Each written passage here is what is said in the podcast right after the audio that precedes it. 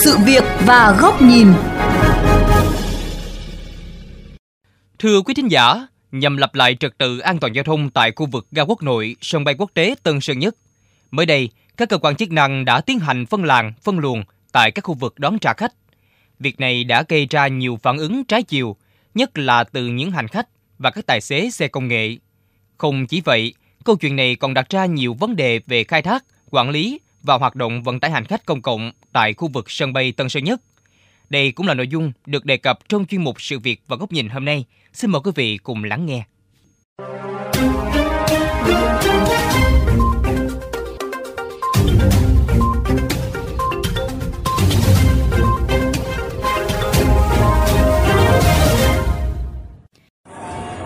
Và thưa quý vị và các bạn, tôi đang có mặt tại khu vực cao quốc nội sân bay quốc tế Tân Sơn Nhất. Bây giờ khoảng 17 giờ lượng hành khách vừa đáp xuống từ các chuyến bay rất là đông. Tuy nhiên theo như quan sát tại khu vực cổng ra thì việc đi lại của các phương tiện ô tô diễn ra tương đối là thuận lợi và suôn sẻ. So với vài tháng trước đó thì à, tình hình giao thông tại khu vực phía trước sảnh ra sân bay quốc tế Tân Sơn Nhất đã được cải thiện rất nhiều. Có thể nói là sau hơn 10 ngày triển khai phân luồng lại các hoạt động giao thông tại khu vực ga quốc nội sân bay quốc tế Tân Sơn Nhất thì tình hình cơ bản đã được ổn định hơn và đi vào nề nếp hơn. Tuy vậy, vẫn còn nhiều ý kiến trái chiều từ phía các tài xế cũng như là những hành khách đi xe công nghệ. Cá nhân em là thấy quá bất tiện cho người dân luôn vì uh, họ phải xách vali quá nhiều mà leo lên tới luồng 5 đợi gặp những người già 50 tuổi là coi như là họ đâu đi được grab nữa đâu. Ờ, thứ nhất là thông tin về việc phân luồng cũng không được phổ biến cho hành khách rõ ràng và thứ hai là có một số điểm là phi logic à, chẳng hạn như là khi mà khách họ đáp xuống sân bay Tân Sơn Nhất thì theo thói quen thì chắc chắn mọi người đều sẽ đứng ở làng trong. Không ai đứng ra cái làng phía bên ngoài hoặc là đi lên lầu cả. Em thấy khá nhiều người, họ sẵn sàng là sẽ không đi taxi, mà cũng không lên lầu mà họ sẽ bắt đầu đổ xô ra ngoài đường. Tất cả các xe mà đã lên nhà xe là đều mất 25 ngàn hết. Mọi khi là vào đón là ra là chỉ mất có 10 ngàn. Bây giờ mà vào đón mà bắt lên trên đó là mất thêm 15 ngàn nữa là 25 ngàn. Mà nhiều khách người ta đâu có chịu. Mọi khi người ta đi có 10 ngàn xong giờ mất thêm một phí 25 ngàn đấy người ta đâu có chịu. Kể từ ngày 14 tháng 11 vừa qua, cảng hàng không quốc tế Tân Sơn Nhất phối hợp với các cơ quan chức năng của thành phố Hồ Chí Minh triển khai các phương án phân làng hướng lưu thông tại khu vực ga quốc nội. Trong đó làng A, khu vực sát sảnh đón trả khách chỉ dành cho phương tiện đưa khách đi máy bay. Hai làng tiếp theo lần lượt là làng B và làng C dành cho các phương tiện đón khách trừ xe taxi, xe kinh doanh vận tải. Và cuối cùng là làng D nằm ở khu vực trong nhà xe TCP chỉ dành cho xe taxi, xe kinh doanh vận tải đón khách.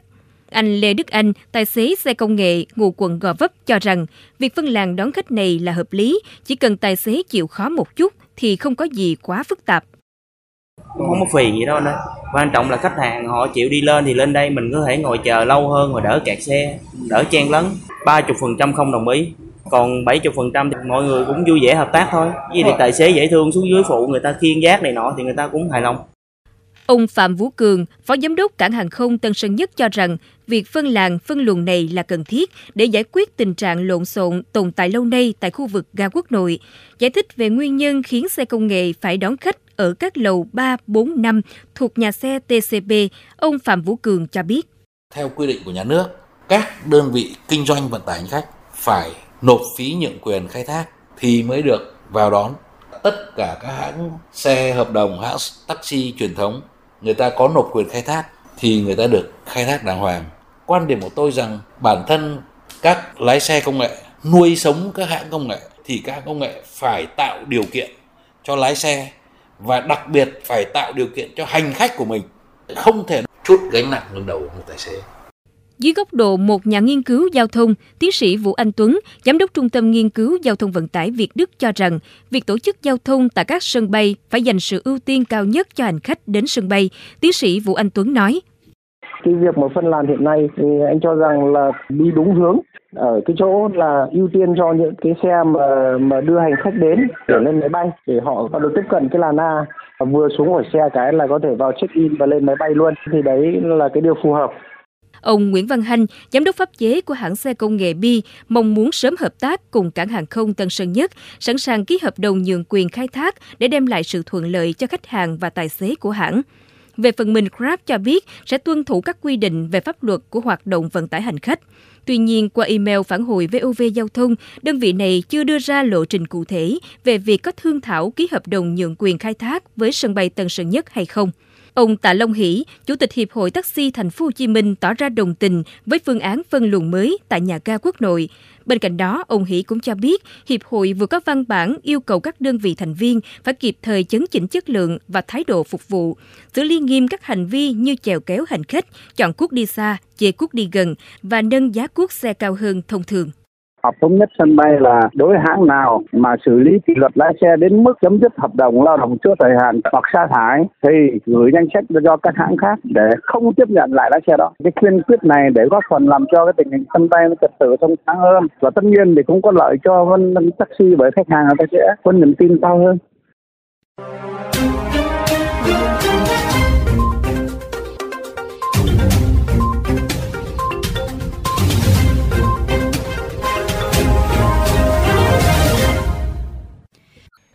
Cần phải khẳng định rằng việc phân làng phân luồng lại khu vực đón trả khách, nhà ga quốc nội, sân bay quốc tế Tân Sơn Nhất là cần thiết để chấn chỉnh lại tình trạng mất an ninh trật tự, an toàn giao thông tại sân bay này.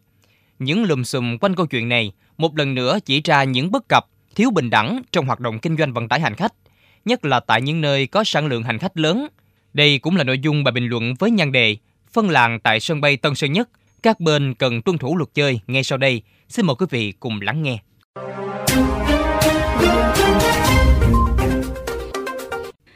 Thưa quý vị và các bạn, nhắc đến sân bay Tân Sơn Nhất là nhắc đến một sân bay liên tục quá tải trong nhiều năm qua. Mặc dù chỉ được thiết kế để phục vụ tối đa 25 triệu hành khách hàng năm, song trên thực tế, sản lượng khai thác đã tiệm cận con số 40 triệu khách mỗi năm. Sự quá tải xuất hiện trên trời, dưới đường băng – trên bãi đậu, trong nhà ga, bên ngoài khu vực đón trả khách và cả những tuyến đường xung quanh sân bay. Trong khi chờ những giải pháp vĩ mô như xây dựng sân bay quốc tế Long Thành, xây mới nhà ga T3, mở thêm các hướng tiếp cận mới vào sân bay, thì các đơn vị liên quan đang từng bước đưa ra những điều chỉnh ở phạm vi nhỏ hơn để giảm tải cho sân bay lẫn hành khách. Việc tổ chức phân làng tại khu vực đón trả khách phía trước nhà ga quốc nội vừa qua có thể được xem là một hướng đi đúng để giải tỏa tình trạng lộn xộn, bát nháo lâu nay tại khu vực này. Tuy nhiên, những bất cập trong tổ chức và phổ biến thông tin đã gây ra những phản ứng rất mạnh từ phía các lái xe lẫn khách hàng sử dụng xe công nghệ. Việc chưa phổ biến thông tin rộng rãi, thiếu hụt nhân sự hướng dẫn, còn hạn chế các trang thiết bị cần thiết cho việc phân luồng mới đã khiến không ít hành khách lẫn tài xế phải loay hoay, chật vật. Đây sẽ là một bài học kinh nghiệm cần thiết cho các đơn vị quản lý sân bay. Bởi chỉ cần thiếu sâu sát, hời hợt, thì cái mà họ nhận được chính là những phản ứng tiêu cực từ phía khách hàng. Ở một góc nhìn khác, những lùm xùm vừa qua tại sân bay Tân Sơn Nhất một lần nữa chỉ ra sân chơi thiếu công bằng giữa các đơn vị kinh doanh vận tải. Nếu như các doanh nghiệp vận tải truyền thống phải tốn hàng trăm triệu mỗi tháng để được quyền khai thác, thì ngược lại, các thương hiệu xe công nghệ không phải tốn đồng nào vẫn ngang nhiên ra vào sân bay đón trả khách. Đã đến lúc các bên cần tuân thủ nghiêm túc luật chơi nếu muốn tham gia vào sân chơi chung. Cần nhắc lại rằng, các nguyên tắc này đã được quy định đầy đủ tại Nghị định số 102 trên 2015 của Chính phủ và Thông tư số 17 trên 2016 của Bộ Giao thông Vận tải về quản lý, khai thác cảng hàng không sân bay. Việc đi lại và sử dụng các cơ sở vật chất tại sân bay vừa là quyền căn bản của công dân, cũng vừa là một phần trong cơ cấu giá thành vé máy bay. Vì vậy, hành khách mới là đối tượng thụ hưởng chính trong hoạt động đi lại tại sân bay, cả mặt đất lẫn trên bầu trời. Chỉ khi nào luật chơi được các bên tuân thủ một cách nghiêm túc, thì quyền lợi của khách hàng mới được đảm bảo.